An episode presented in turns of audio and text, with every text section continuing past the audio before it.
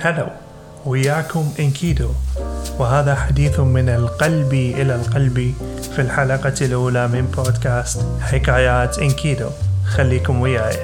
شايف لما تبدي في مشروع جديد أو فكرة جديدة تبدي الصعوبات تلتم عليك والأسئلة الصعبة آه، تبدي تمر في دماغ الشخص من وين راح أبدي؟ شنو المواضيع اللي أنا حبدي بيها؟ وإلى وين راح أوصل؟ هذا الإحساس اللي أنا عشته في بداية العمل على هذا البودكاست وخصوصا في اختيار موضوع الحلقة الأولى في هذا البودكاست. وما أخفي عليكم المواضيع اللي كانت تمر في عقلي هواية ولكن وأنا دا أقرأ في واحد من الكتب لفتني فت كلام مهم عن الضمير الإنساني. فقلت خلي نصوغ الحلقة أو موضوع الحلقة بالسؤال التالي.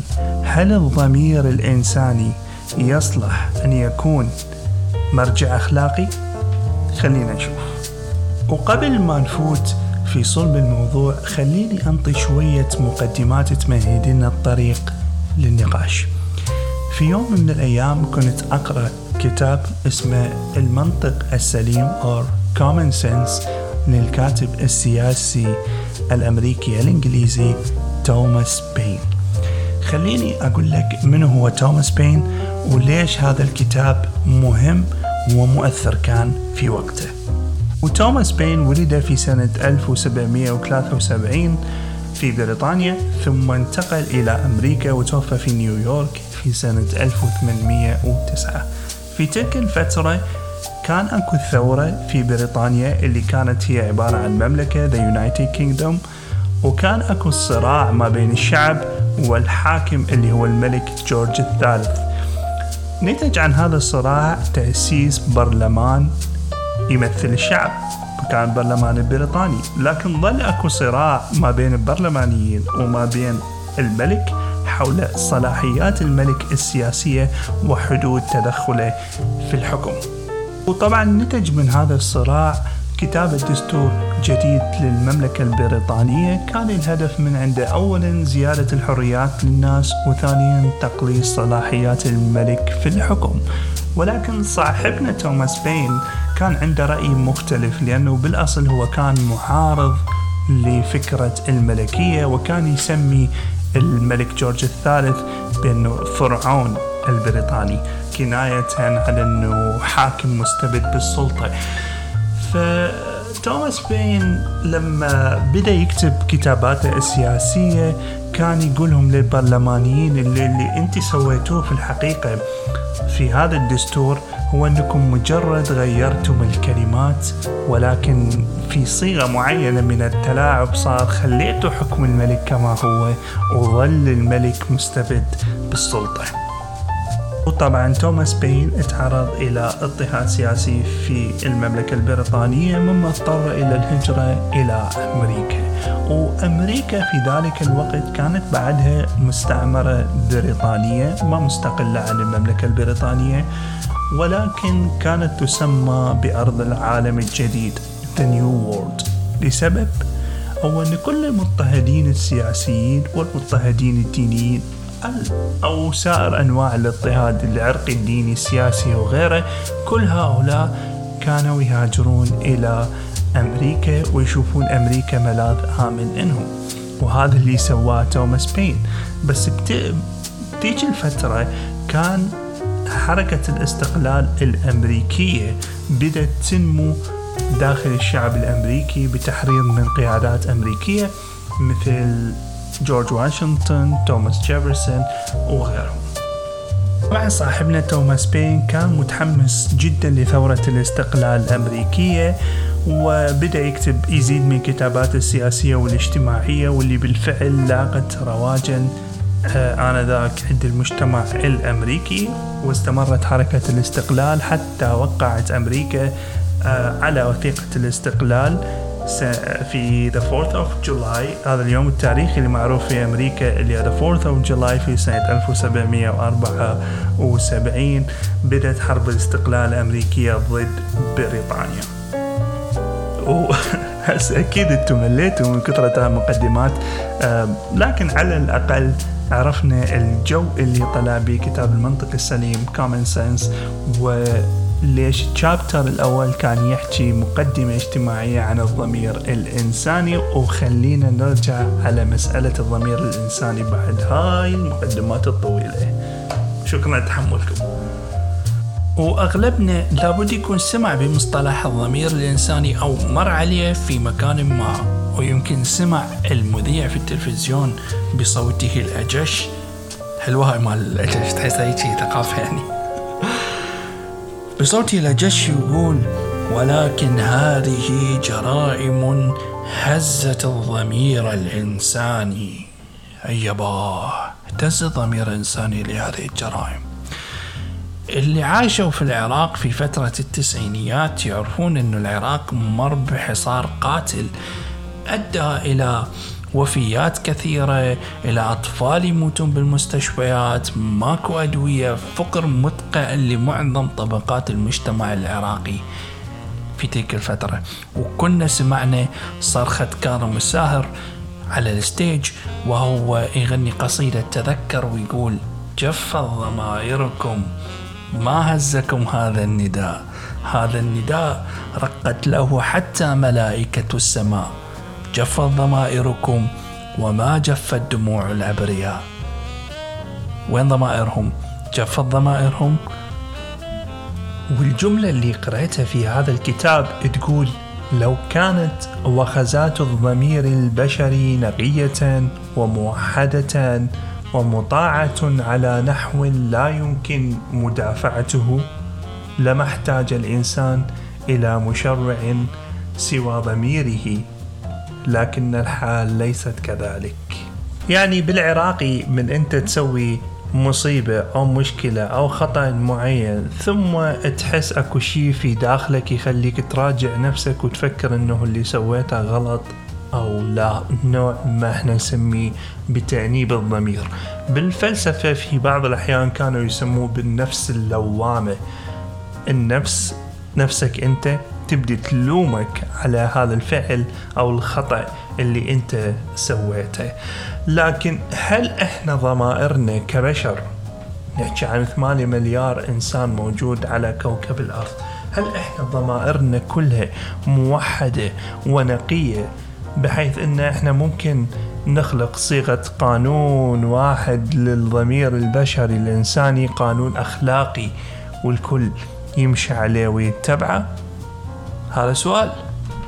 ولو افترضنا أن الضمير البشري الإنساني نقي وموحد بين كل البشر إذا لو تفكر في الموضوع ليش عندنا قضاء وليش عندنا حكومة وليش عندنا إجراءات قضائية آه، ممكن تواجه الناس المسيئين وليش أكو ناس مسيئين أصلا. شنو اللي تغير في ضمير هؤلاء الناس المسيئين آه، أو المجرمين وخلتهم يرتكبون جرائمهم؟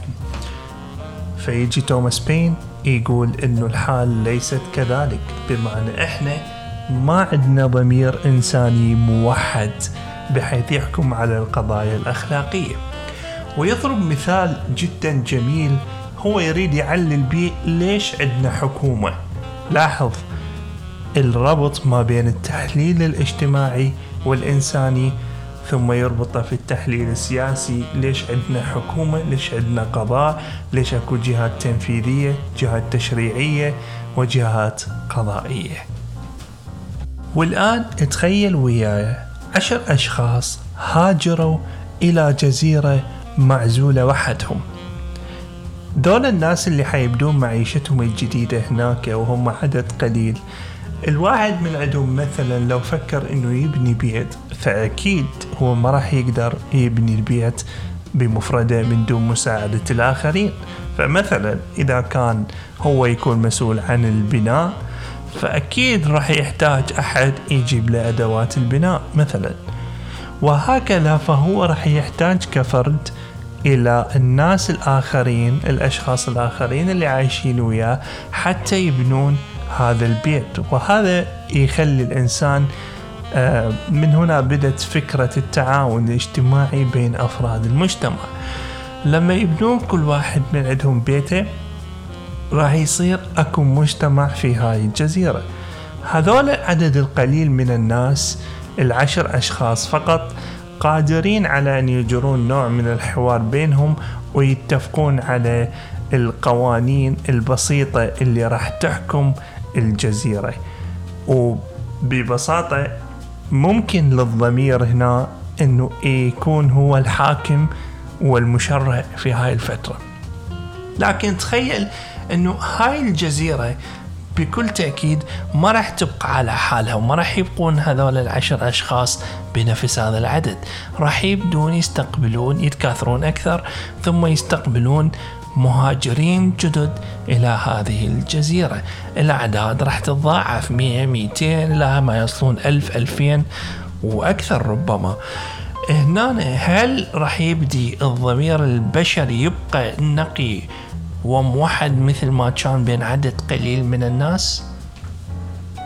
وهنا كل ما زاد عدد البشر كل ما زادت صعوبة أن يتحكم الضمير الإنساني ويكون هو الحاكم والمشرع. ومن هنا إجت فكرة الحكومة. الحكومة اللي راح تحدد القوانين وتحدد منو المسيء ومنو الماشي في طريق صحيح وشلون الإجراءات اللي ممكن من خلالها يحاسبون الأشخاص المسيئين.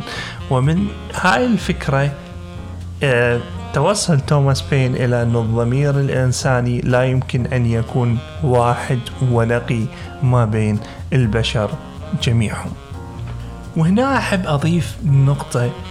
أنا أسمي الإنسان هو عبارة عن كائن تبريري. لو نلاحظ إحنا في حياتنا كم مرة كذبنا وكم مرة خلقنا تبرير لكذبتنا كذبة بيضة كذبة بسيطة إلى آخره من التبريرات اللي حتى نبرر بها الخطأ اللي إحنا سويناه انتقل إلى مرحلة أكبر. كم من الجرائم اللي سمعتها صارت في العالم؟ المجازر المذابح لأسباب دينية سياسية عرقية وإلى غير ذلك. كلها إلها تبريرات في نظر منفذيها. مصالح اقتصادية ومصالح سياسية ضرورة دينية معينة كلها تهدي إلى رفض الآخر بسبب يعتقد صاحبه أنه سبب منطقي. وين الضمير هنا؟ هل قدر هذا الإنسان على أنه قدر هو بالحقيقة أنه يقنع ضميره بأنه هذا اللي سواه هو حقيقي أو صحيح أو وين راحت عملية تأنيب الضمير هنا بالضبط؟ وهل هذا يثبت لنا أنه الضمير الإنساني بالحقيقة مو موحد؟ وأنه ما يمكن أن يكون الضمير الإنساني حاكم ومشرع أخلاقي لكل البشر لأن الإنسان مهما ارتكب من أخطاء وجرائم راح يجد طريقة إلى تبريرها ويعتبرها يمكن أخلاقية أصلا. ويمكن مطالعة بسيطة للأخبار كلكم راح تشوفون أن الجرائم والعنصرية والمشاكل ما بين البشر ما زالت مستمرة. بس هذا ما يعني إنه إحنا ننكر إنه المجتمع البشري قدر يوصل إلى بعض الأخلاقيات اللي ممكن إنه تصلح لكل مجتمع. لكن بقى الضمير البشري هو ضمير ما يصلح ربما أن يكون هو الحاكم أو المرجع الأخلاقي لأنه كل أمة وكل مجموعة من البشر بل كل فرد من الإنسان أصبح ميال أكثر اليوم إلى الفردانية ويتصرف ويجد تبريرات إلى تصرفاته بكل سهولة. وأنا شخصيا أعتقد أن الضمير هو يحتاج إلى عملية تربية وتنشئة. تبدي من الطفل من هو صغير إلى حد ما يستمر تستمر به الحياة طول عمره من التجارب من الأشياء اللي يسمعها يبدي يتشكل عنده الضمير. ولكن مهم أنه نعرف أنه فكرة الضمير هي تنشئة أخلاقية والصوفية يقولون نوع من التهذيب النفسي اللي ممكن أنه الأخلاقيات اللي يعيشها الإنسان فتنزرع. في داخله. وهذا أيضا هو الرأي اللي أني أتبناه وقرأت عليه كثير من الناس اللي في الفلاسفة في السابق مثل اليونان ثم فلاسفة الصوفية وغيرهم واللي آه يمكن سمعتوا في مذهب الفلسفة الرواقية اللي الآن يلقى رواج كبير بين الناس. وهو هذا الفكرة التنشئة الأخلاقية وإن شلون تنشئ ضميرك حتى يتكون عندك ضمير أخلاقي. وأحب أختم هاي الصوتية ببيت من قصيدة عظيمة اسمها المقصورة للشاعر محمد مهدي الجواهري وهو يخاطب فيها يخاطب في هذا البيت نفسه يقول وأحسن ما فيك إن الضمير يصيح من القلب إني هنا. يعني الضمير صاحي. وإن شاء الله كل ضمائركم تكون صاحية دائما. وأبدا. ونلتقيكم في صوتية أخرى إن شاء الله.